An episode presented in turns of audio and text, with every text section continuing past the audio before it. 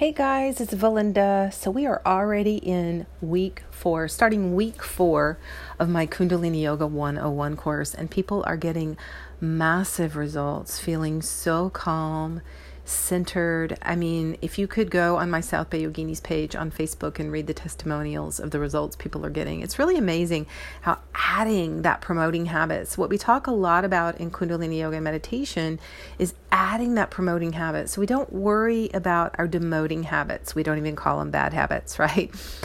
Because then we get into judging ourselves. So we have promoting habits and we have demoting habits. So I want you to think about adding a promoting habit in your life every day. You know, if it's drinking half your weight in ounces in water, you know, we add a little vitamin C to our water every day. We drink half our weight in ounces every day of water. So maybe just add um, you know, every hour I'm going to drink a small glass of water. Do something like that. Or every hour I'm going to take five deep breaths. You know, if you're working at a desk, especially, that's a great one to do.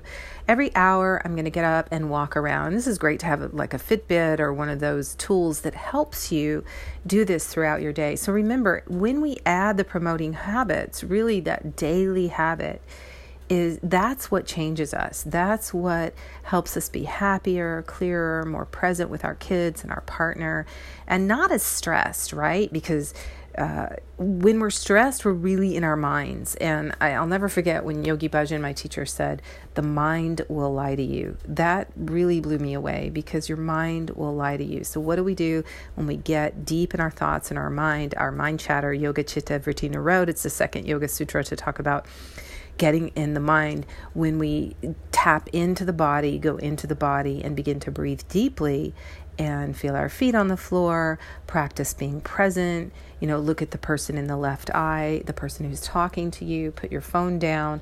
All these little promoting habits that we can do every day is really what helps us. So, I'm really passionate about helping people find a daily practice three minutes, six minutes, nine minutes any little touchstone that's going to uplift you, that's going to vibrationally uplift you. And we live in this human form, we're in this physical body. We have to do a physical practice to uplift us. We have to because we're having this human experience.